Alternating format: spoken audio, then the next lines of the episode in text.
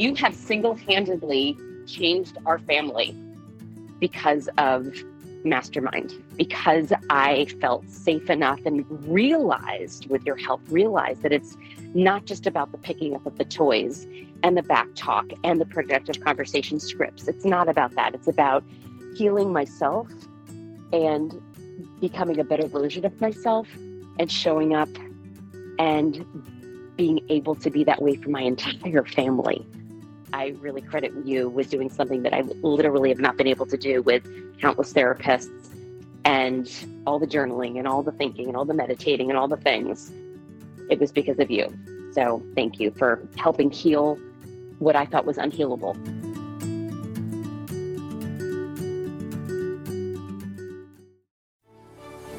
My name is Randi Rubenstein, and welcome to the Mastermind Parenting Podcast. At Mastermind Parenting, we're on a mission to support strong willed kids and the families that love them.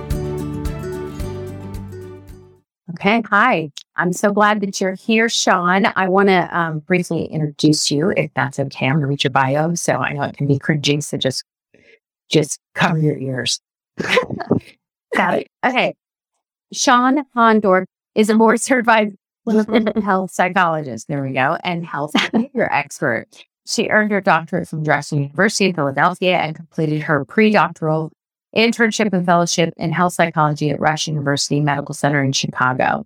She's a top rated podcast called Motivation Made Easy, Body Respect, True Health, where she outlines effective approaches to improve health and well being by looking at how research and real world experience collide via conversation and personal stories. She has unique training and experience. This is the good part, you guys. This is the part you care about.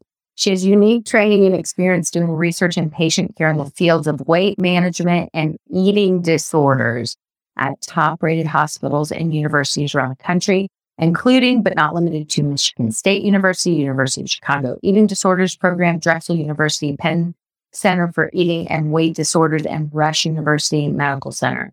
She lives in Grand Rapids, Michigan with her husband and two kids and pug named Teddy. Her dream vacation day is hiking along a lake surrounded by mountains, holding a warm cup of coffee, followed by a delicious dinner and a soak in a hot tub with an ice cold IPA. Very descriptive, right? Very descriptive.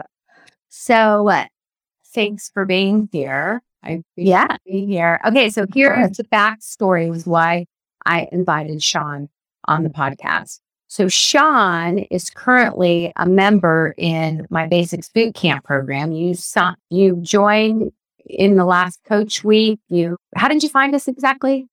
I I searched a podcast for parenting strong willed kids.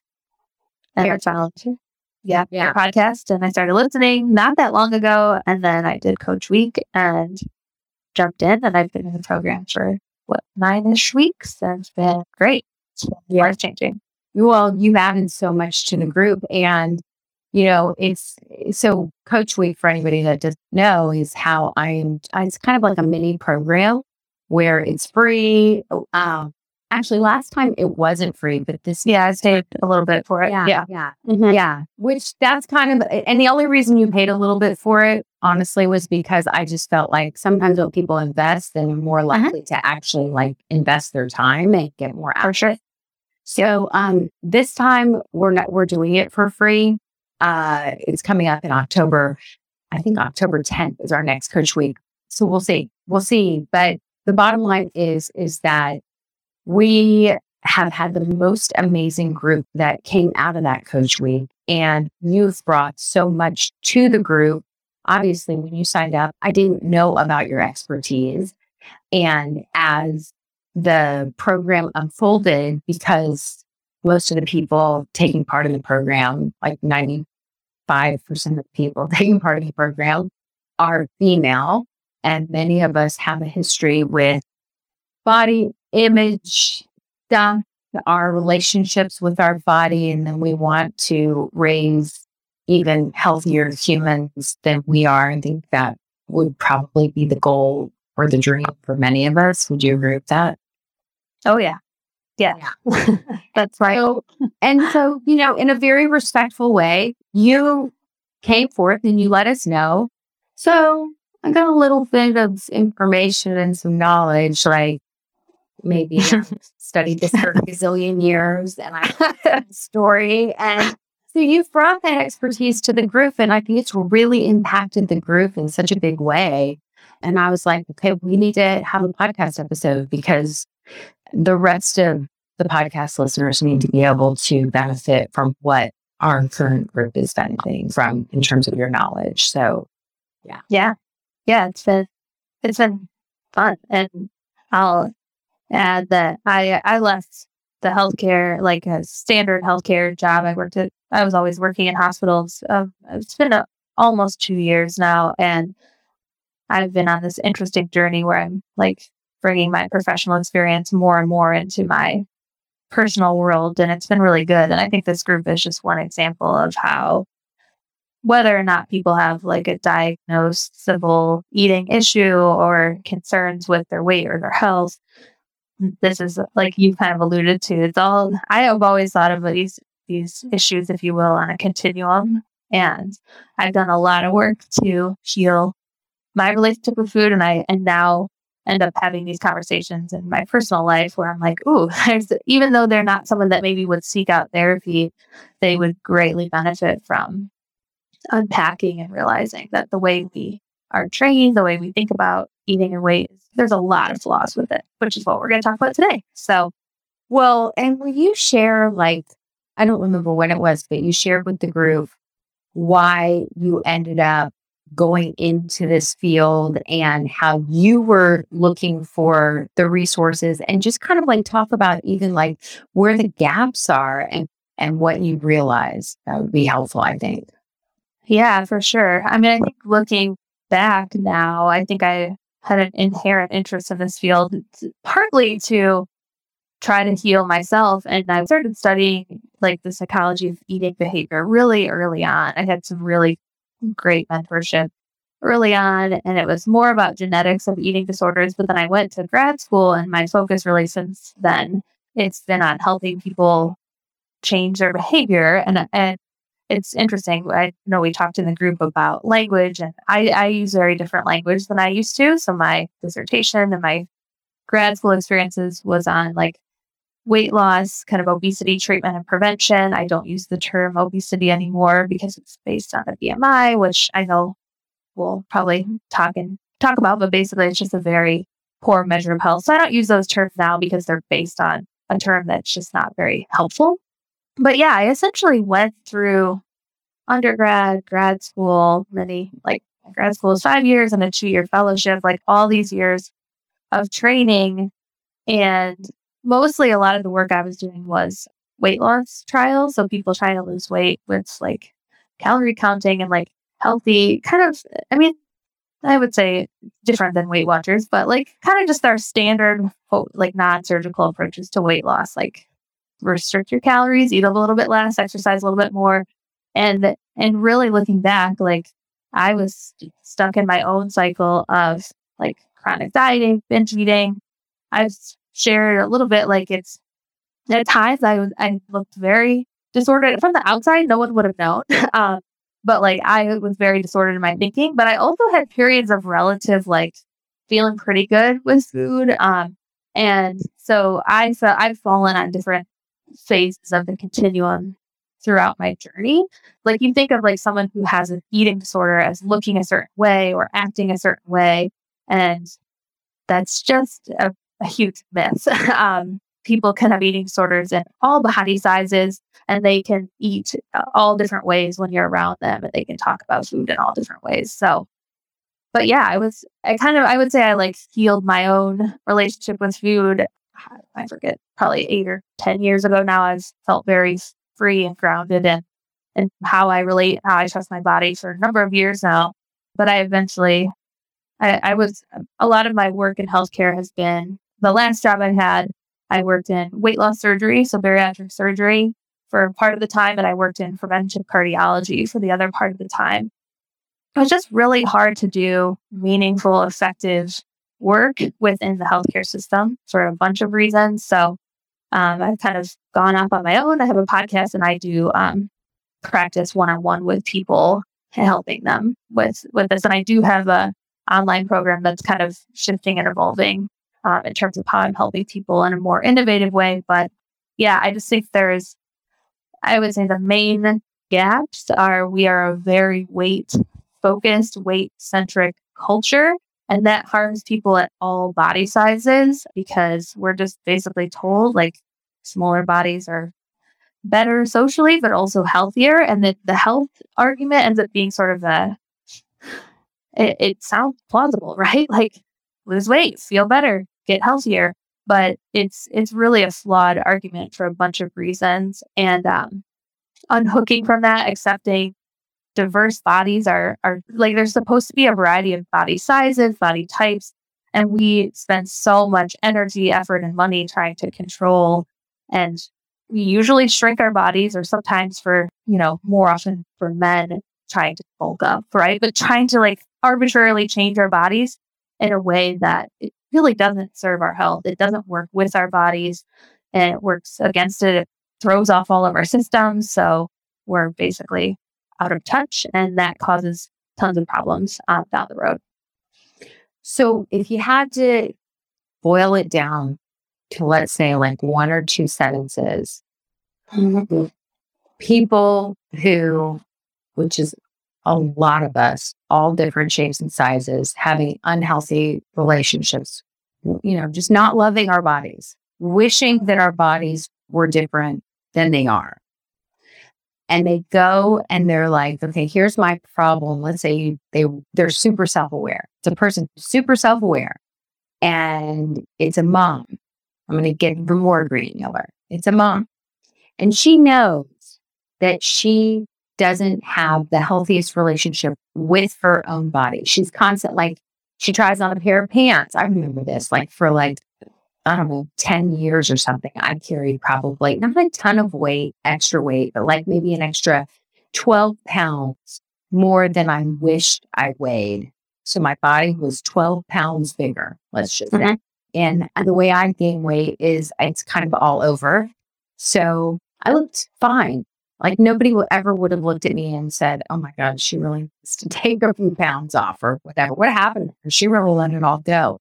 Like I could pull it off, and I was wasting so much bandwidth. Like when it came to getting dressed, even dressed for the day in things that looked like I kind of just like picked up stuff off my floor and threw it on. But I was still sometimes like trying on three pairs of pants, or when it was time to actually go out, let's say for a Saturday night or to a special event, I had to get dressed. I would stress about it. I would try on multiple outfits. I would waste time. Ugh, if we were going on a beach vacation or whatever, I was like, oh God, like I have to try my bathing suits, or God forbid, I would have to go bathing suit shopping. I was just wasting a lot of of my energy on this issue that I knew was superficial and I knew I wanted to be thinking about things that were more important than that. But if I'm if I'm truly honest, there was a ton of time and energy spent on this ridiculousness. And I knew it was ridiculous, but I didn't know how to change this pattern. I didn't know how to feel better at that time in my body. I didn't have the motivation to truly eat less and exercise more. And I also knew that I did not want to pass this pattern down to my kids and specifically my daughter. So let's just say I'm so self aware at that time, which I wasn't that I was like, okay, I'm wasting way too much bandwidth on this on this superficial issue. I want to get mm-hmm. this under control. I want to solve this problem. And I have to solve this problem if I don't want to pass it down to my daughter. And so I go to the traditional medical professionals and I say, how can you help me solve this problem? How mm-hmm. do the traditional medical professionals aim to help me solve this problem? Yeah, it's a great question. Usually they wouldn't do the work that I think you do so well and I try to do, which is like digging deeper. The mm-hmm. image I often use is like the, you know, that tip of the iceberg image. I've been really into that image lately where you see the top of the iceberg and that's the behavior, right? That's the the I feed myself this, or I do this exercise, or I tell my kid this, the behaviors that are on the surface and more obvious. And I think the traditional medical professionals usually are focused on the behavior. They're focused on what is that person's weight. So probably for you, they would be like, don't stress about it. It's fine. Like your body's great. Like they would probably tell you something like that. You'd be like, okay, that doesn't really help because I still feel really ashamed of how I'm feeling. And I, I already know that I shouldn't be stressed about this. So then you probably just feel more ashamed, feel more bad, and you don't really have a solution, right? First is understanding that like the issue is that, I mean, bodies do change and morph over time, but probably the biggest problem for you was just that internalized judgment and shame and trying to like fix it by logically telling yourself, this doesn't make sense. Don't think this way. You're going to harm your daughter, right? And that doesn't help. that doesn't help anyone. And I think so many people and, and women, especially, get so caught up in like, I should accept bodies in a diverse size, but all of us are implicitly conditioned to believe that smaller bodies are better. And we're all like, they've done a lot of research on weight bias. And sometimes you'll hear the term fat phobia because the, the word fat is sort of trying to be like reclaimed. And so people have different thoughts about that, those words. But essentially, weight bias is just judging someone based on their body size. And the medical professionals usually were trained in that model. I know I was. And so they are coming to it not really understanding that. So they're going to treat you different probably than someone who comes in and says, I'm worried about passing my food issues down to my daughter and they are in a larger body size. They're probably going to be given different advice and probably more harmful advice. Maybe accidentally saying, well, you could really work on health habits and then that would really help your daughter. That person's probably going to get more entrenched in their shame, right? And most people they're in a larger body size, they get different medical care. They get different messages about what's their fault. And basically they're told like weight's controllable. And and what we know from research is that our weight is highly determined by our genetics and our biology. Yeah, there's and most of us have some degree of control, but not much. It's really a much narrower degree of control. And the problem is when we start to micromanage our body and not listen to its signals, that's what causes weight gain over time and poor health outcomes. Mm-hmm. But we're not really taught to like work with our bodies. We're taught ignore its signals or hey, this program you'll never feel hungry. Oh, isn't that great? No, well, hunger yeah, adaptive. The the thing I think it, that, and tell me if I'm wrong on this. It, the thing that our traditional medical model misses is that many of us learn early on that one of the fastest, easiest ways to feel immediately better in our body is to grab some type of food to either cure our, you know, to really to quell, not to cure, to quell our, uh, the, the, let's say like the negative feelings you're feeling in your body because you're bored right? Like, I don't know what to do with myself. I'm going to just mindlessly go to the pantry and grab something sugary or carby to quickly snack on. Or something upset me today. I had a hard day. And as we get older, a lot of times I think people also use other things, you know, alcohol or drugs or whatever, or online shopping or social media or whatever it is. But it's like one of the instant ways feel better. And I remember, like, I remember binge eating when I like hiding and binge eating when I was like five. Like I remember binge eating when I was five. And I remember like knowing that it needed to be a secret. Didn't want my, you know, parents to find me. And I mean, I had some trauma happen when from the ages of four to five. And I distinctly remember. So as a little tiny child, I learned, okay, I must have been having all kinds of feelings in my body from the trauma.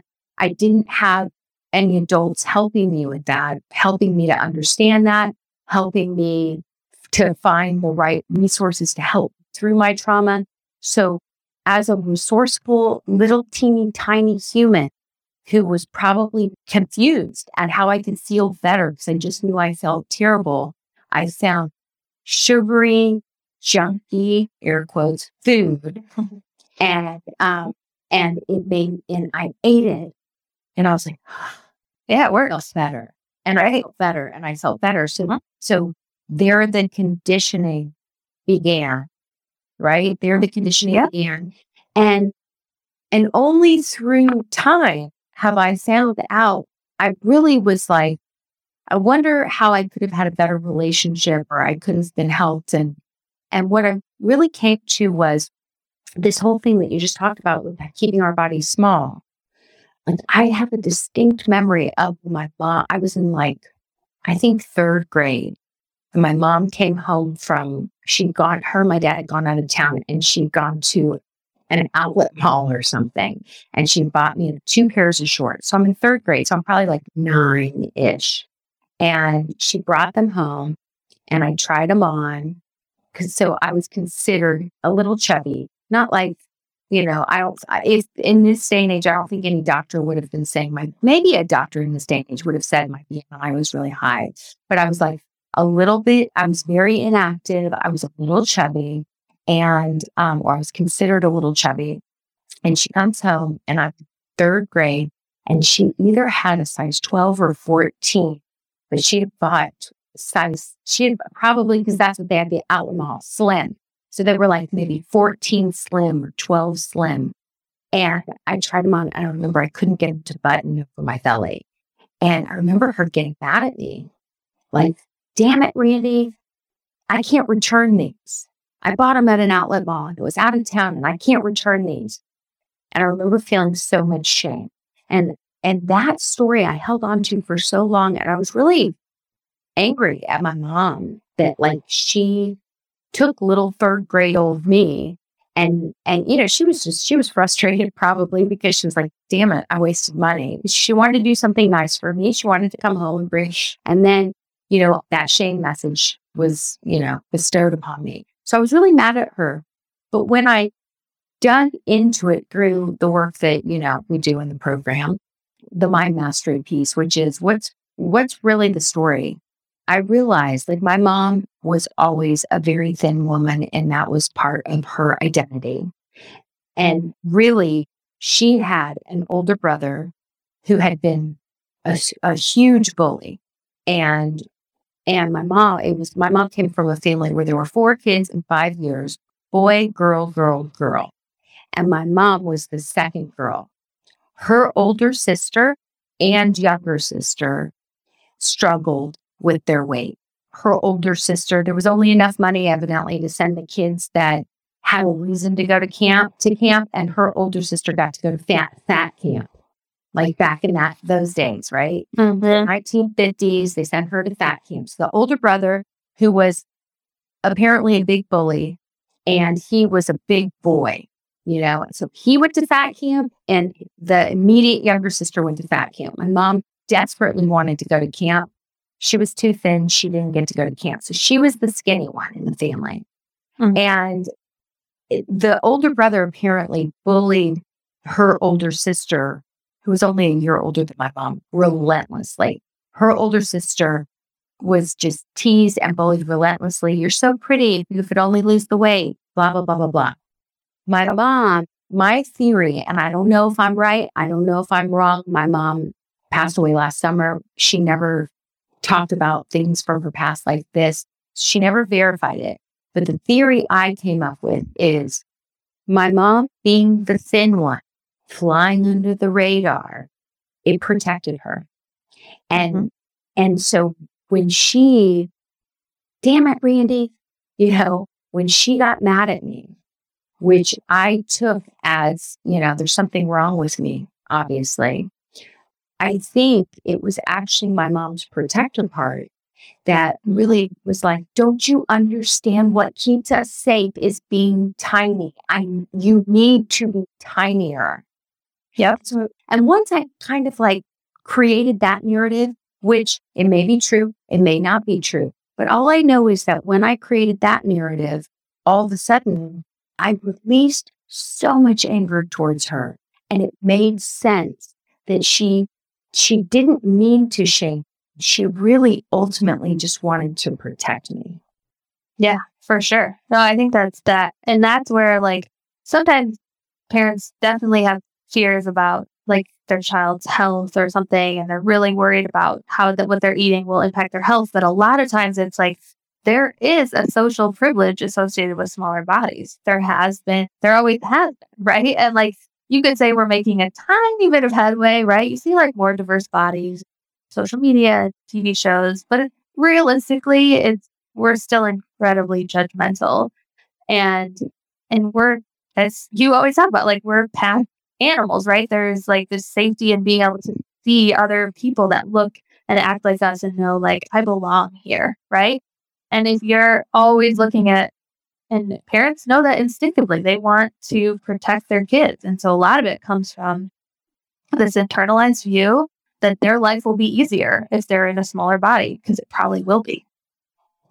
Well, and you know, this is the thing about where I feel like there has to be psychology included because let's just say that that being my history, then I go to have a daughter and my daughter on the BMI index is at the end that is considered not acceptable or in the scary range with, yeah.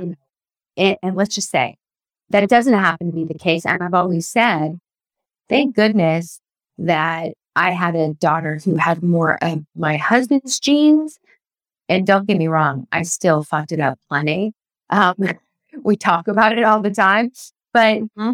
so she is my husband's genes. So that was never the case for her. But I, I've always said, thank goodness, because if I had a daughter who was built like me and was super inactive like I was when I was a young child, who knows the damage I would have done to her um, because I hadn't worked any of this stuff out yet. And so I almost feel like it's like God or the universe or whatever you believe in that protected me to heal this pattern by not having me have a daughter that had that issue. Um, but let's just say I did have a daughter who was built exactly like me, and we go in for her third grade, you know, well check. And the doctor's like, yeah, the BMI is getting into the, you know, kind of scary range. Yeah. Um, is that doctor going to say, tell me about your family history? Tell me about your relationship with weight and the messages you got when you were a kid. No. no. They don't have the time or the training. Right. They don't have the time or the training. And so I uh-huh. kind of feel like it's like what I'm hoping that this conversation brings is we want to disrupt that. I feel like so many parents who are trying to solve problem and maybe the problem is I don't have the best relationship with my body. I want my kids to have a better relationship with their bodies. We're going in for their well check. And the doctor is telling me that their weight is in the unacceptable range. So now how do I solve this problem and make sure that my child doesn't have food and body issues and has a healthy, a truly healthy relationship and their body is exactly the size it's meant to be? How do I solve that problem? What do you think in a perfect world? Just let's say we could just sprinkle some fairy dust and in a perfect world, that mom goes to the pediatrician for that well check. How would it be handled?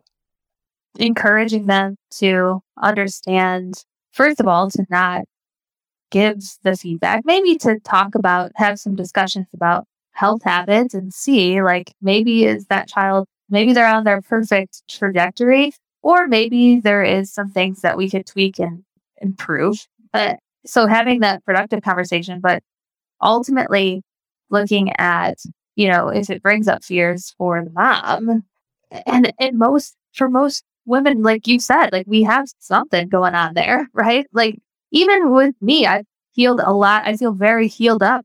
And if that happened to me, I would, there would be some fears that would come up, right? So encouraging and normalizing like that for them to look at like what is the fear and then give them a resource to go explore that, right? To and really be like the best way to teach a healthy we got to prioritize the food relationship for your kid above and beyond what their body looks like, above and beyond even their habits. We have to help them understand how to respect and listen to their body above and above all else.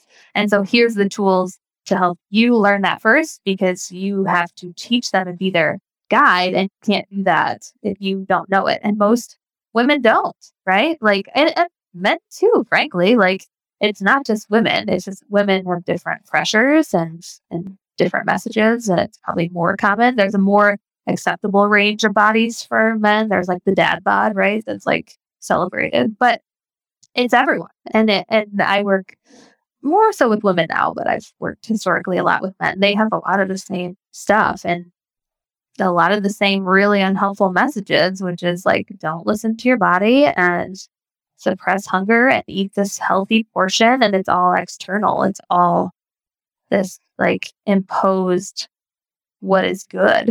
and and it's really inappropriate. Like the 1200 calorie, 1500 calorie limits that we were, that I was teaching that so many people have thought it's just so inappropriate. So little. It's like, it's exactly what you said. I love the metaphor, tip of the iceberg. It's just the tip of the iceberg. And I feel like, yeah, I feel like a big portion of in, in a perfect world, if we could just like poof, change some things, I would provide the, you know, someone, the information from someone like you and a script for every pediatrician at every single one of the, and, and for them to ditch this BMI stuff and to really teach that it's all about listening to your body. Let's look at sleep. And for the pediatrician to say, I like to live by you know, let's say like for me, like, you know, how I teach like the 80 20 rule, like 80% of the time, like we're really aiming for food that it's really going to fuel our body. And then 20% of the time, we kind of just, you know, have some fun and eat just because it tastes good. And bit like really arming the doctors and medical community with the correct information and the correct resources to sort of have a more proactive approach before we have got a kid with an eating disorder and before we have a mother who has damaged her relationship with her daughter. And she's ultimately, like my mom, who really was such a kind, sweet woman who had accidentally sent the message that you are safe in the world when you fly under the radar. So hmm. be smaller in your body. Don't be dramatic in your words. Like that really was what my mom did and kept her safe in many ways. And so she was sending that message to me, but ultimately it damaged her relationship with me because I saw her as unhelpful, you know, and then mm-hmm. I was left alone to struggle with the things that I'm struggling with when, you know, all any girl wants is to be close to her mom. And I think as moms, all most of us want we want to be close to our kids. We want our kids, you know, we want to be their soft place to land. So when we go to a medical professional and they give us just tip of the iceberg type information that isn't even accurate or helpful, ultimately it like sabotages that whole dream of becoming their soft place to and ruins our relationships. Right, right. No, and I love what you said is like having that script, I think that would be that that is something that like I'm very passionate about, especially because I've spent so much time in the medical field. Is just like all the people that I work with, they just want to help their patients, right? Like they just want to help them get long term results, but they have to understand like they weren't equipped with those tools to feel effective and to like really connect with that person and help them feel seen and heard for what they're currently experiencing, which is usually a lot of shame and to normalize like this is this is all very common, very normal, whatever you're feeling. And to have, yeah, a script for here's how you can work on this yourself and alongside your kiddo.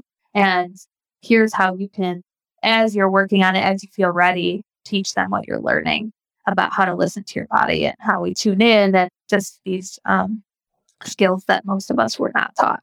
Well, you know, I, as I've been planning and mapping out, researching and doing all the things I'm doing, writing the book that I'm writing right now with pediatrician.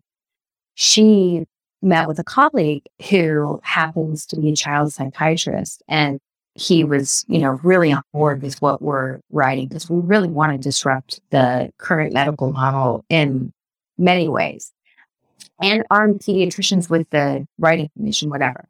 And he said, you know, the minute you start talking about parenting, like people come in and they have a child and the child's struggling. Do we need to medicate them? What, you know, do we need to diagnose them with something? And he said, but the minute you talk about parenting, he was like, they either get angry and defensive and you know you're never hearing from those people again, or they don't act angry and defensive and you never hear from those people again. Mm-hmm. So, yeah, it's extremely taboo, he said. I mean, people are coming because they're worried about their kid. And it's very difficult to tell a parent that this is more of an adult issue and and to evaluate your own, you know, what's going on for you.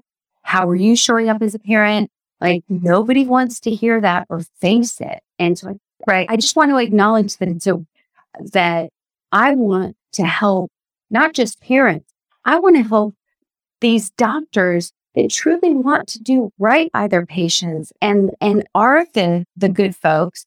Um, mm-hmm. I want to help them and make their life easier. So here's a script and here's a way of saying, and it might be instead of like, you need to go do your own work because kids are like truth barometers and they know when you're being hypocritical and you're just trying to fix them without fixing yourself. Like, right. Nope. I'll be ready for that.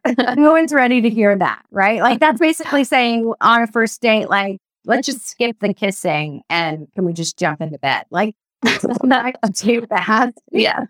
Um, but I feel like even if it was a script that was like, let's talk about as a family, you know, like these bodies that we're given, they're beautiful. And so as a family, how are you guys taking care of your bodies?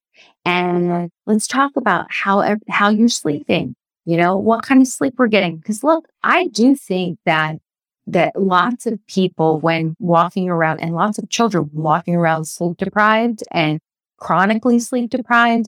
I mean, I, I always use that example of remember back when you were in, you know, when you've had those hungover days, or maybe now when you have those hungover days, and it's like, who wants to eat, drink green juice and eat health food on those days? Like, you want to graze something, you know, or don't. Oh, yeah, lots of people. Yeah, lots of people I work with. That's like, that's they they have untreated sleep apnea, and then they get that resolved my goodness, I feel so much better as opposed to the years of chronic dieting I've done. So yeah.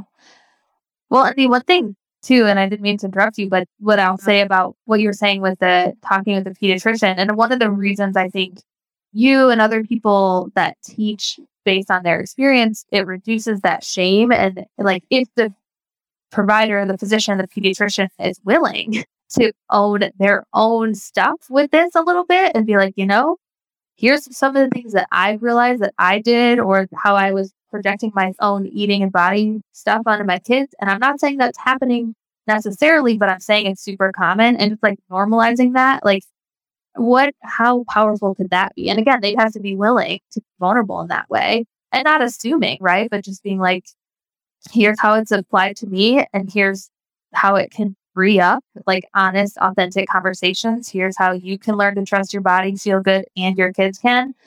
That could be really powerful too. So that was just something I was thinking as you were talking, like before you even get to, because then the sleep conversation's even more powerful. And, and that's what I find in the work that I do with people a lot is when they come to me, they haven't ever heard that like it's not their fault. So they haven't heard that like weight isn't very controllable and they've been told like just work harder come on and so just reducing that shame and, and having that connection piece first and having and again i just think it's a powerful way if if the physician's ready to do that work themselves or if they've done some of it and they want to share some of that to normalize it right like i the the message always when we were growing up was all about willpower you know, yeah. my family, my dad would talk about willpower, willpower. Because my brother has struggled with his weight for many, many years.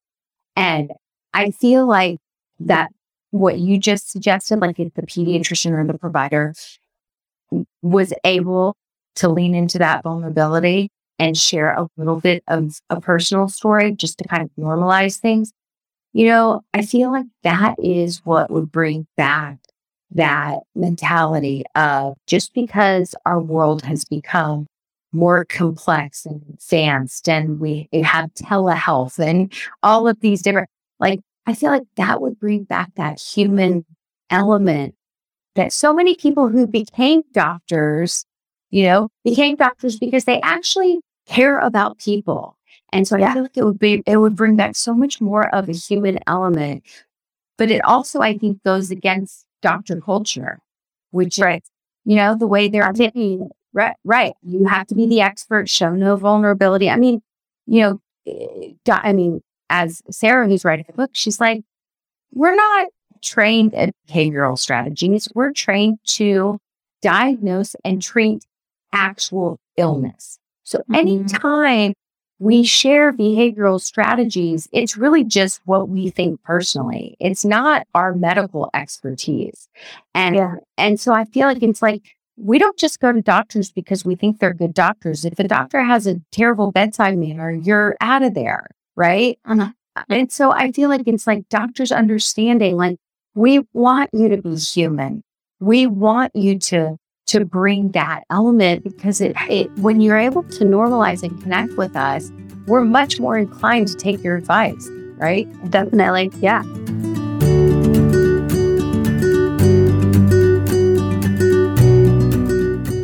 Hey, podcast listeners, do you have the kid that just won't We've all had those days, right? Haven't we? Where our kids just won't do anything we ask. They won't listen. They won't follow simple requests. They won't stop destructive behaviors. They won't let anything be easy. You have those days, but then you know if you've got a kid where it's like every day is those days. And as parents, it's tempting for us to jump straight to a consequence. In fact, I think it's like a reflex. You want the behavior to stop, and it's so easy to go there first. In fact, you may believe it's your job as a parent to shut the problematic behavior down forcefully, right? An overwhelming majority of the parents I've coached over the years, they come to me wanting to know the consequence that will stop the defiance. Like it's going to be the magic solution, the magic bullet. But here's the secret it's not really about the consequences, at least not until you've tried my proven method that stops this kind of behavior, the behavior that just won't, where they won't let anything be, be easy in its tracks quite often before we even need to get to a consequence. Because all behavior is communication. I know y'all have heard me talk about that on the podcast. And that's what we're going to dive deep into during my next live Coach Week. What's Coach Week? Coach Week is an intensive mini program that consists of three days of live coaching with me, and it's coming up the week of October 10th. And I really developed this mostly with you guys, my podcast listeners, in mind, because you know me, yet I don't know you. And we did one of these coach weeks a few months back. It was so much fun. I got to know so many of you, and I'm, we're doing it again. So this time, our theme is how to deal with the kid that just won't, dot, dot, dot, won't make anything be easy, right? So, when you come to our October session of Coach Week, we're going to find out the biggest mistake most parents are making that actually makes the problematic behavior worse. We're going to investigate. I'm going to be right there with you, holding your hand. We're going to investigate and find out what's really underneath your kid's behavior. We're going to work on building trust by using the tools and language that these strong willed kids can actually hear so that they're able to improve their behavior.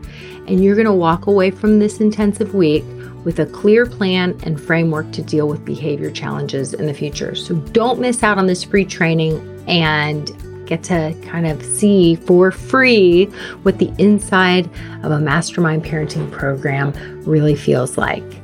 Okay, I'm so proud of our programs and I'm so excited to get to share this with you. So save your seat now by going to mastermindparenting.com forward slash October Coach Week, all lowercase, all one word. Mastermindparenting.com forward slash October Coach Week. I cannot wait to see you guys there.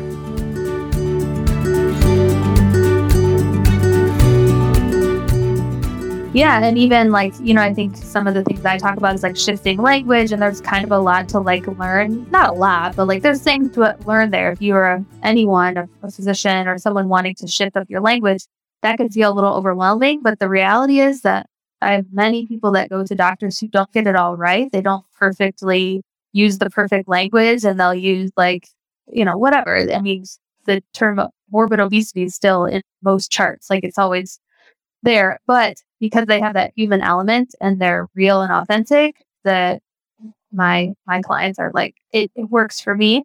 And so you don't have to have all the perfect strategies immediately. It's just like parenting, right? Like you're not going to do it all right right away, but you're going to show up authentically, be a human being. And and that's I mean, psychologists were trained not to share. That's why I was so nervous about sharing my story on my podcast, not because I had shame about my story anymore, but I was like, people are going to think I'm not professional because we're trained to like be the experts and kind of just share our expertise. And and people just assume at this point in my life, most of the time they assume like I didn't struggle with this. I just for whatever reason got into it.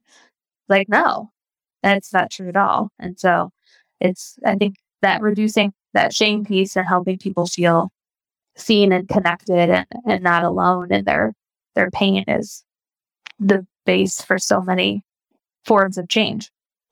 Well, I agree. Okay, so I want to dig into a real scenario that one of the mm-hmm. members of our group shared. She asked me and you to weigh in. And I said, we're going to address this on the podcast. And I think that it's going to resonate with so many listeners because I think for so many of us, we you know, we, we use the language of wanting to teach them to have a really healthy relationship with their bodies. And, you know, my language, we eat the food that helps us to grow. And so we have all this language and it, we can mask, we think we're masking our true agenda with that language. But when control is on the scene, we start to try and hyper control what our kids are consuming. I think it can be tricky and I think that quite often we're in our own blind spots about it. And so I thought this would be a really good scenario to share. So let me let me play her message. I know you guys kind of talked about a similar scenario with um, another family recently, and I did listen to that. But um, I just would like some input on the specific situation that happened to. Um, so yesterday, um, I had to pop out to the grocery store very briefly, and neither of the kids wanted to come with me. And we've, you know, reached the point where I feel like it's, you know, safe to leave them for very short periods of time. Um, I'm not worried about them harming each other or, you know, getting into things that would be concerned for concerning for safety. Um, so I, I left them and then I came back maybe like 30 minutes later and um, started talking to Julian and saw that he had this like very strange looking bulge in his pocket. And I asked him, what's in your pocket? And he came clean very quickly, Oreos. he had shoved Oreos in his pocket. So I asked him to give them to me and gave them to me. And um, I didn't say anything, but like clearly was like annoyed that he had snuck the Oreos. Oh, this is also important to mention. When I left the house, I specifically told him, please let me know if you're going to eat something. You know, if you're hungry, that's fine. Just let me know. Like, I don't want you to have junk food, but if you want something, just let me know what it is and I'll say if it's okay or not. Okay. I think we can stop there. Mm-hmm. Okay. I want to hear your take on that situation? Yeah. So, uh, first of all, I think one of the things that, I mean, I know she had shared later on that one of the things she was most concerned about was like the deception and the lying. But first of all, when there's any like restriction of food, it's very, very normal for there to be like some sneaking and inadvertently we accidentally give this message that like Oreos are bad. Even if you've never said that, right? I, I doubt she's ever been like, Oreos are bad. No, they're not bad. They just, we need to learn to have a healthy amount. We think we're teaching that healthy portion control. But first of all, it's actually incredibly adaptive when kids' brains when they're given access to more, they eat more because guess what? That kid would have survived in the wild because when food was available, they they ate more, they stored it up, and then high calorie foods help us to like survive. So that's a super adaptive, primitive desire of our brain. And and in our culture, it's very easy to have shame wrapped up in that. So he's learned like this isn't good and I need to to hide it versus just like, no, there's more available, right? And so there's the there's the restrictive piece, but then there's also the what it means about me piece. And they're they're related. So one of the main things that we want to do is disrupt that pattern and help and the person doing the binge eating, which again I did binge eating for many years, um, no, like that's just your brain like trying to keep you alive. That's just literally your survival mechanism. And and that's why the talk what I talk about um, in terms of feeding kiddos, it's the division of responsibilities. The Ellyn Satter Institute is what came up with this, but uh, parents determine timing and type of food, and kids determine amount because you want to, as much as possible, reduce that feeling of restriction and control because most of the time that's just going to have them eating those things more than their bodies necessarily need because they're like, there might be a famine in the future, which really the famine is just that self imposed restriction from the parents or it for adults. It happens. They are like, I'm going to probably impose a diet on myself in the future. So I'm going to get it while I can. So that's the big piece that often goes missed. That's what went missed for me for years. I was like, I'm not dieting, I'm not restrictive, but it's it can be really subtle. It can be obvious, eh, or it can be really subtle, and it, it probably falls on the continuum. But if there's a feeling of restriction, our our brains rebel, and it, we and it, it's about the food, but it's not. Hmm. If that makes sense. Okay, so so what do you think that? I mean, I have my thoughts about this whole, and she really got there as she continued on with her messages. Mm-hmm. which mm-hmm. is, you know, he's nine years old. And she has also a history of there was, you know, a sister that struggled. There was some disordered eating. The whole family was revolving around it when she was growing up. She doesn't have necessarily an all dialed in in terms of her relationship with food and her body. She also still struggles with the whole restricted eating thing. Yeah portion control. Mm-hmm. Right. So she knows that she struggles with that herself. Mm-hmm. That whole call me if you want to eat something. Mm-hmm. Yeah. Right. I mean, it's, yeah, it's, it, and actually, like what I talk about is like autonomous motivation is the ideal type, controlled motivation is the non ideal type. So we can think of it as internal motivation, external motivation, if that's helpful. But yeah, it's controlled. It's uh, I'm this is what I'm allowed and this is what I'm not allowed. There's these external rules associated and it reduces that intrinsic ability to eat the portion that feels best for our body and it's just not a long-term strategy because otherwise I mean then the the kid will feel like they have to control themselves the rest of their life versus trusting their body's signals. So, okay, so so this is where y'all for anyone that is like, what do you mean by control? We think it's like, you know, well, just call me if you want to eat anything, you know, like I'm just being like a tuned in mom and making sure my kids don't ruin dinner and, you know, we're going to give them a really healthy, well balanced meal and guys. So just give me a call if you're going to eat anything. So I'm just putting some boundaries and parameters around that. And I think that it's hard sometimes to see that it's very controlling to tell your nine year old, hey, if you want to eat something, I, I trust you to know what to do if an emergency arises while I'm at the store and you can ha- and you can. I, I trust that you can handle that, that you could call 911. I trust that you could like handle yourself in an emergent situation. But I'm not trusting you to figure out what your body's hungry for and to eat that. right? There's, yeah, there's a lot of control on the scene there. Yeah. And um, and I think it's confusing for kids, right? Right. Yeah. Well, and, and for most kids, it starts way earlier than nine. It just might look different at nine, right? And because way earlier, our kids' lives, we're saying like, eat this. Make sure you have two bites of this. That's what I was told. I think it's why I don't like meat. Like you have to at least eat three bites of your meat. Like versus just here, meat is available and you can you can decide if you want to eat it or not. So it's so early on we get that message like your body doesn't know. So here, let me portion this out and I'm gonna put the rest away and it just gives that message. So yeah, at nine it looks like this. At other ages it just looks like uh, or a lot of times you'll hear too like good job for eating oh, look at you. You had a second portion. You're such a good eater. I hear that all the time about my kids. And I'm like, yeah, they're good eaters because I don't over control. so, like, quit making comments about it. Mm-hmm. But they eat a variety of, I mean, they may just, who knows? Like, they may just also, some kids are just pickier eaters. And that's not like because there was over control per se, but I don't know. I am an adult expert versus a kid, so I, I won't make too many comments about that. But yeah, like it's so common for us to get so controlling so early on. And, and yeah, and then at nine, you're starting to see like he's home alone. So how is that going to really work? And when they're a teenager, it definitely won't work, right? Or when they're on their own.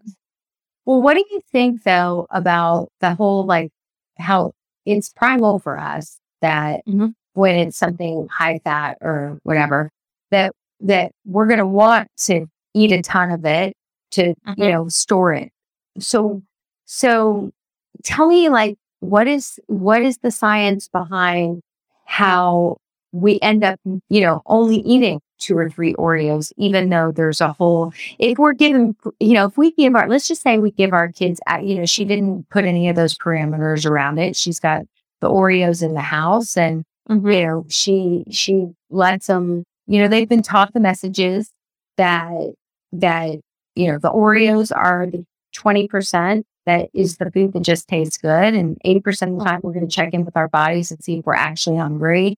And we're going to feed our bodies the food that feels like fuel. And then if we want to have some of the food that just tastes good, I don't know how you feel about that messaging. Yeah, I mean, I think that messaging, I used to think of it that way too. I don't really now. I mean, although I think generally that's kind of what I do in our family. I just don't categorize it. And as we had talked about in our thread, like I don't, I, I lean away from categorizing like any foods in any way because it's just so easy for that to, our brains to think of that as good and bad and to turn into shame and just again arbitrarily make us want the food more. Oreos are already primally something we're going to want. like they know what they're doing when they design Oreos and there are addictive qualities to food. And that's where this this field is, I think, really fascinating because there's different schools of thought and there's a lot of like contention about like food addictions being a real thing. And it's really a big concern and really need to address it along with the obesity epidemic. The way I think of it is our, our environment has greatly changed. There's a lot of highly palatable foods and we're a lot less active. And there's a, there's, that would be a huge reason why, like, we we as humans would have probably gained weight, even if we didn't have the dieting like misfire with the signals that chronic dieting causes. Probably all of us as the population would still be gaining weight, but dieting further amplifies that by further creating mistrust with our bodies. And so, you know, it's, I'm trying to remember your initial question, but it is complicated. And I think it comes down to the, the mom or the parents, like learning to trust their own bodies and learning to trust their own decisions around food and then teaching that trust. Because, yeah, Oreos, when you really remove judgment from your eating, you, most of us will stop at like a lower amount of Oreos, but it might not be the serving size of two, right?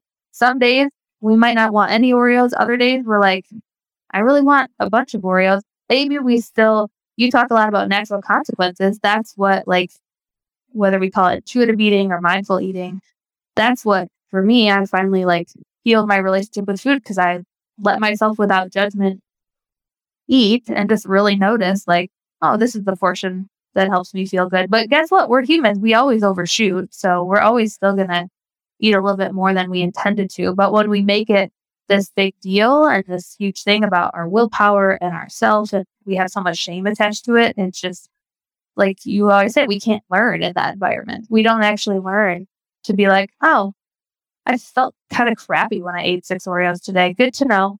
I will say, I think some people's genetics are more prone to having a harder time with that than others, right? Like, I think some of us like food more than other people. I used to be really convinced that I was one of those people that just like loved food. Um, but I don't know if that's true now. Now that I've removed all the judgment from it, I'm like, I like food a lot. I I eat ice cream and all the cake and all the good things, but it really it's I think it's interesting. The more we remove that judgment, I think of it as you're a Harry Potter fan, the like the little memories they like pulled out of the side of their temple, that like little silvery memory, like the memory thing, and then they put it in the they watch it in the I forget what it that thing was called, the Pensieve, I think. But just like removing that judgment, I I I still have a lot of judgments about other things, but for food stuff, I'm mostly like mm, just food. So that's where I and like language wise, I I don't use a lot of. I just describe, as we've talked about in the thread, I describe this for what it is cake, cookies, Oreos. You know, the, the, the processed foods are very like addicted to our brains for kids. Like I wouldn't give free range access necessarily, but that's something that I've I've told you guys in the thread. I my kids are two and five, so like I haven't really had to think a ton about it because I have a lot of control over what although they go to school, they go to daycare, and now my daughter started kindergarten. It's funny they have a a fun lunch, which is like Lucky Charms, like Trix yogurt, and like a cheese. I'm like, she loves this fun lunch. I'm like, could we maybe get the one with like a little bit of broccoli, like the actual food, please? But it's tough. And so I'm having a little bit of a dip into less control. But ultimately, like I don't stress a ton about it because at home for us, we we don't bring like a ton of dessert type foods in, but but we do. I don't know. And again, it's just questioning. Like, I think so much of it is about the unlearning the messages that are the harmful messages about controlling bodies and not trusting bodies. It becomes a little bit more obvious over time. But we just have so much judgment around, like, and some people have Oreos all day, every day, and their kids don't struggle with it. I would look at, like, if I were any mom looking at this, I would just like observe my kids' behavior and how they're responding to the food and I know you had said, like, let's take a break from it. Let's get it out of the house for now. I think that's fine as long as the kids don't perceive that as super restrictive and it just makes them want it more. And I think that would probably depend on the kid. You know what I mean? Like, I think some kids would, and they'd be on to you and they know, like, I know what you're trying to do. You think I'm too big and you're trying to fix me. Mm. Like, they're not to like that's to feel really bad to them. So, I mean, I might like change up what you have in terms of like the different, like just trying different sweet foods and, but I don't know. That's, that was something that like, as we were going through the thread, I'm like, I'm not exactly sure how I would respond to that, but I would really, I'm just not that convinced.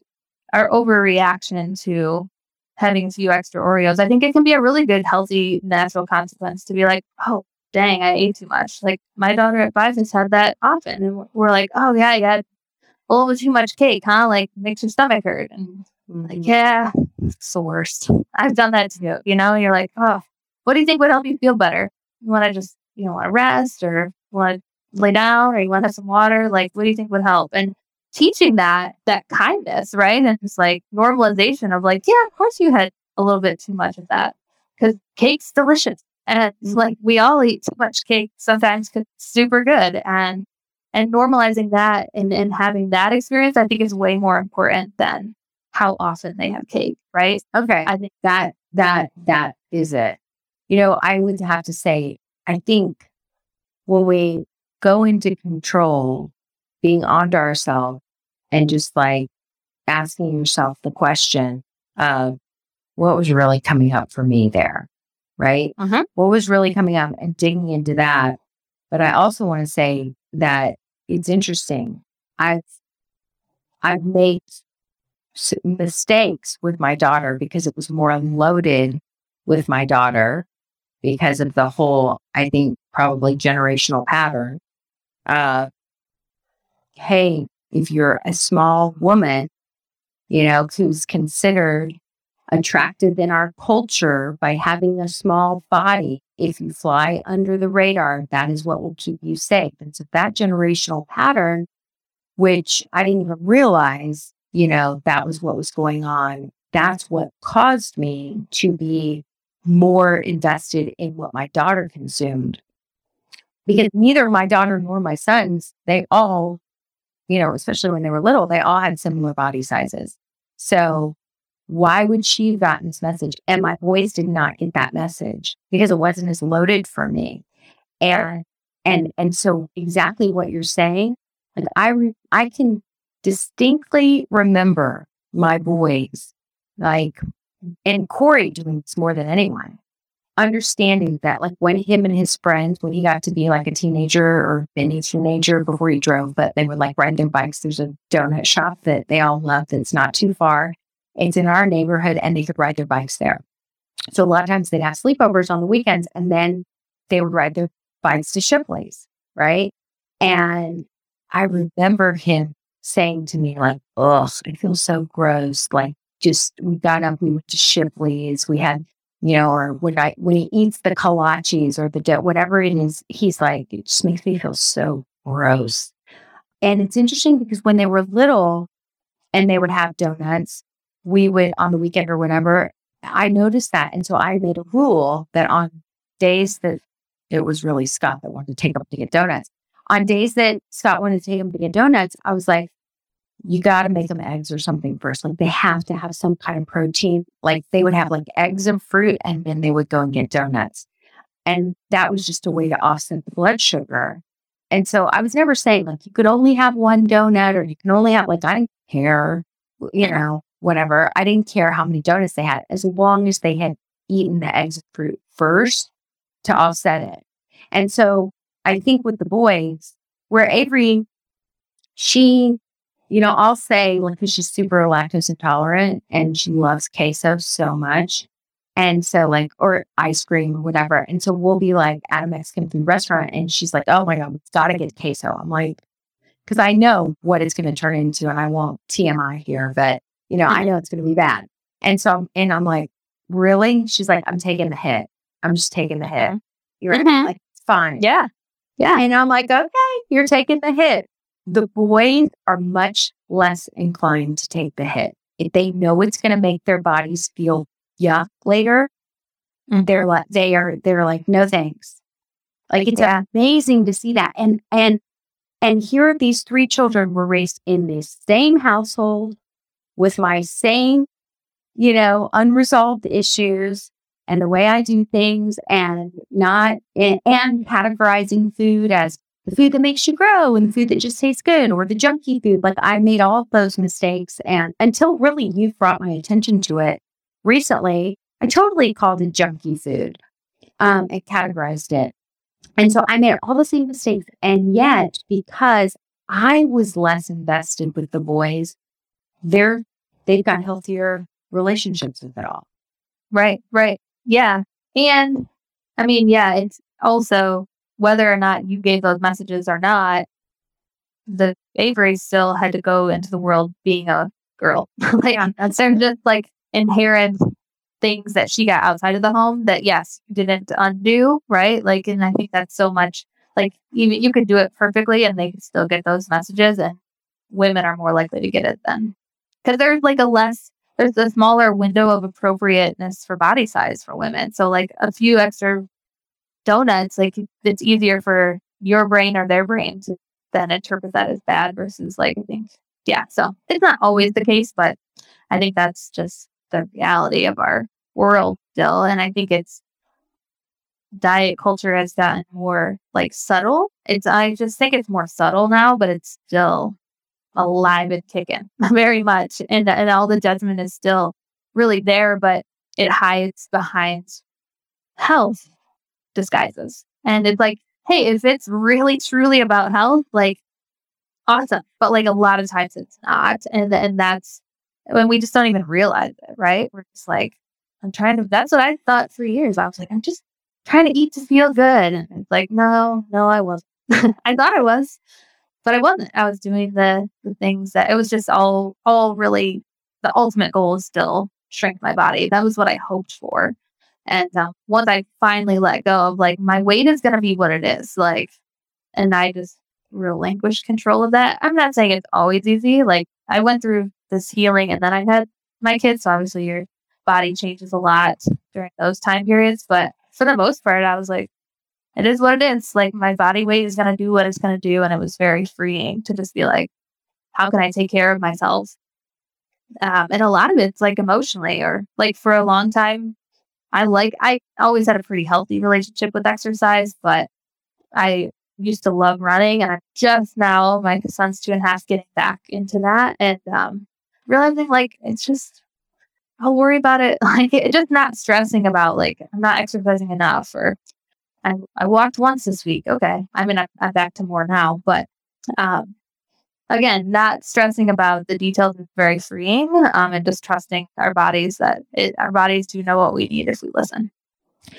So, in a nutshell, the bottom line is, is that we've we're not bullshitting anyone. like we have right. exactly. like we have to like face using the whole like, oh, I just want them to be healthy or I just want to be healthy just stop. Yeah, just stop. Yeah. You're, you know, you've got to, and I think every woman wants to feel good in her body, wants to hold her shoulders back and feel proud of the way she feels and looks and walks out into the mm-hmm. world. And so at the end of the day, I, we all deserve to heal from this. And this is truly the way that we don't pass the patterns down, or at least Pat, you know, like what I've said to Avery, because we talk about all this stuff all the time. Now she's 20, she just turned 21. Is I said, look, all we can hope for is that you do it better than I did. Like I feel like I did it a little bit better than my mom did. And mm-hmm. and hopefully you'll do it even better than I did. And we'll break this generational pattern. I think that's the best that we can hope for. And the more we mm-hmm. talk about this stuff and talk about where I royally screwed it up, and you also, you know, continue going to an amazing therapist and working through these things, and we keep talking about it and you keep healing, that's the outcome that I think would be, you know, all we can really, really want. And frankly, the more we talk about it, the more it's amazing. The more shame seems to dissipate. And the, eh, I mean, it's just like unbelievable how, like Brene Brown says, one shame can only survive with secrecy. And so when we start talking about these things, we realize it's not so taboo and we don't have to be perfect and we get to be human and it's messy business being a human. You know, Avery will say it to me because I've taught her my body, my biz. Like it's my business. You know, it's not your business, mom. So like when I accidentally make a comment or a comment about someone else, which I'm a little bit sneaky about this. Like I'll be like, oh, he looks different or she looks different than she used to. She's like, I don't know how that would be relevant. Like, like your body calls you out. I love it. calls me out. That's awesome. you know, it's like nobody's bullshitting anyone. Like, just deal with your yeah. stuff, and you deserve to have a healthier relationship with your body, especially if you want your kids to have a healthier relationship with their bodies than maybe you have with your body, like you got to do the work. Yeah. Yeah. And the thing that I'll mention is there is a lot of shame, even in because like there's more movement towards like body positivity and more movement towards awareness and inclusivity, which is good, of course. And a lot of people have a lot of shame, but I still really want to lose weight, right? Like, and it's like, of course you do. right? Like we live in a culture where you are going to be told over and over if you lose weight, things will be better, life will be easier, you'll be more confident. And that may or may not be true, depending on just a lot of factors.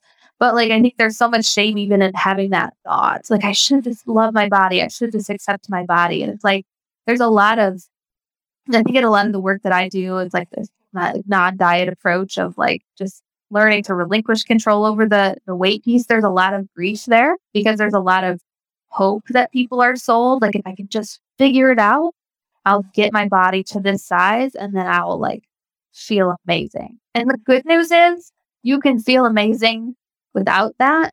But the bad news is this dream that you think it's supposed to look like might look different. And in that I just wanted to mention that because I think for a lot of people, that's a hesitancy to doing the work. Not only they feel shame about their thinking about it, but also there's just like grief there. And and that's a lot of people that I work with.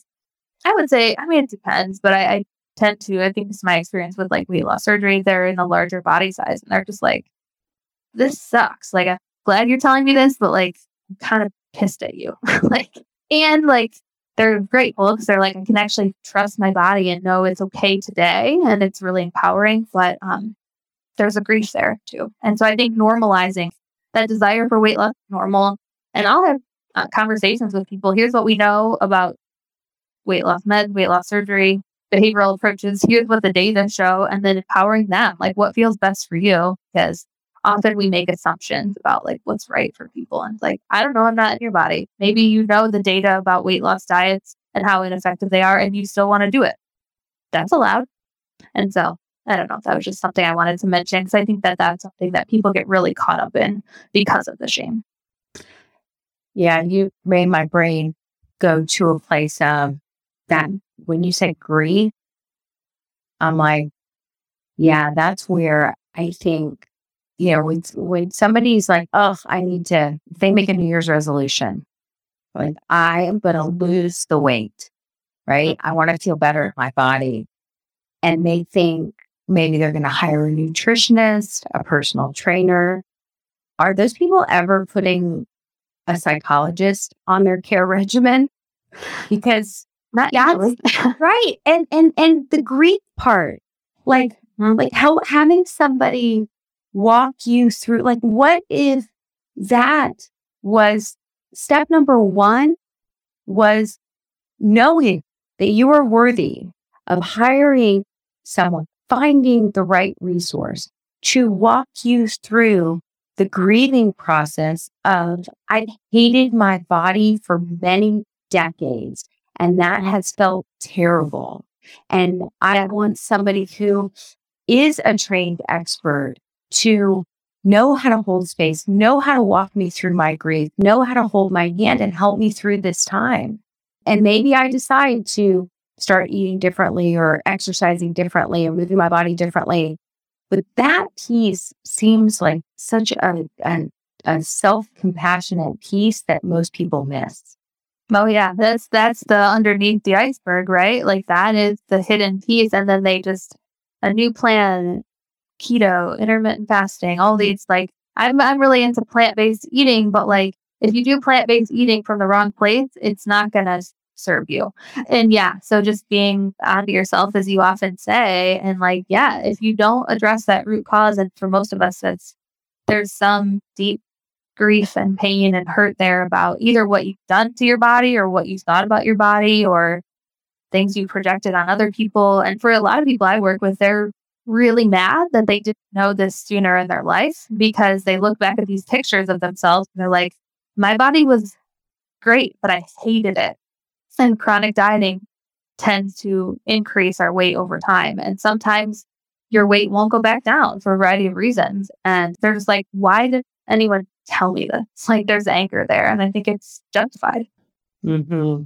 I understand it. And I also feel like I'm like, gosh, we all deserve to feel amazing and to look in the mirror and love the way we look. I think that's the other piece I love that you brought up was also feeling ashamed. Like, oh, I know all this information, right? I'm so conscious and progressive. I should be above, I should be above all this superficiality. But yeah. really, I want to look in the mirror and love the way I look. It helps me to, to feel confident when I walk out in the world. Like, right, that's okay too. Right, right. Absolutely. And it's hard. It's biologically, genetically, your body is in a larger body size, or you've been chronic dieting and it's a set point biological set points is basically like the weight our bodies like genetically like to maintain that can get pushed up over time with all the dieting. And I don't think we know really very well. I haven't seen good data. Like, can we get that back down? I think it's an open question, but um, like it's harder. Like now, uh, some women that I've worked with, like been decades of dieting, and so now your body is what your body is, and learning to love that now is totally doable, totally possible and it can bring up a lot. Well, and I think, you know, I do love how the younger generation there, I mean, Avery and I were just talking about this. We watched the Jennifer Lopez documentary. It's so good. And it really talked about how Jennifer Lopez, you know, she was pre Kardashian. She was like, I'm a Latina woman. I have curves. And uh, they wanted her to get a nose job. They wanted her to lose weight. They wanted, and it was before it was celebrated for women being muscular and strong and having a tush and all the things. You know, it was like the era of Kate Moss. And she was confident. She was like, and you see her on early interviews, and she's like, I'm a Latino woman. If she was like, oh my gosh, I should look just like Kate Moss, she wouldn't have shown up in the world in her whole Jennifer Lopez way. But she was like, this is me. I'm freaking awesome. I'm yeah. hot. I'm curvy. I'm hot. I'm awesome. And then all of a sudden, she's a role model for the younger women. And I'm like, it's the same thing when I see a woman, whatever size she is, if she's walking through the world where she has, you can tell she feels good about how, you know, whatever size she is, she took time and she cares about how she looks. She's got her shoulders back and she's wearing some kind of an outfit that you can tell she feels like a million bucks in. It's like, okay, you're size whatever, 14, or you're size four. You really can present with the same level of confidence based on how you're thinking about it. Right, right. Yeah. And I mean, one of my main mission, mission getting more people out of the ineffective diet cycle so they can show up with more courage and authentic connection because so often we don't show up in the world the way that we were meant to or called to and we just live small and we just like if i can just fix this thing first then i'll go date or then i'll pursue the career i want and um, it's it keeps a lot of people not not speaking or living their authentic lives or their truth. And it's, they, they, they don't share their gifts like Jennifer Lopez. She wouldn't have maybe shared her gifts with the world. And there's just so many, so many people don't benefit from that. You know, so many people are deprived of that person's unique gifts. And so, yeah, we need a lot more courage and authentic connection in a lot of spaces. So, well, thank you. This has been such a good conversation. Do you have any final thoughts or, or or asks or anything that you would like to leave with the listeners? Um, I'll just say we I just started up my podcast again. We did a hiatus over the summer, so I needed to slow down myself. Um, but motivation made easy, body respect, true health. We're coming out with episodes, and I feel really excited about the episodes we have coming up this this fall. And then yeah, my website, drshawnhondorp.com is a great place to find me and I'm not big at social media, but connect with me. Like if you, I love these topics. I love if, if people have questions or um, I'm still working on some innovative ways to work with people. I might have some workshops coming up in the fall. So make sure you get on my email list um, so you can be aware of that. And uh, yeah, I'd love to to connect and help more people feel feel good in their bodies and regain that trust. And the thing I'll say about Shawn, you guys, is you know, I think a lot of times people go into the helping professions, whether you're in the mainstream traditional, you know, if you work in that way, which is like going in and becoming a doctor or psychologist or therapist, or you become a coach or uh, or some other a shamanic healer, whatever it is.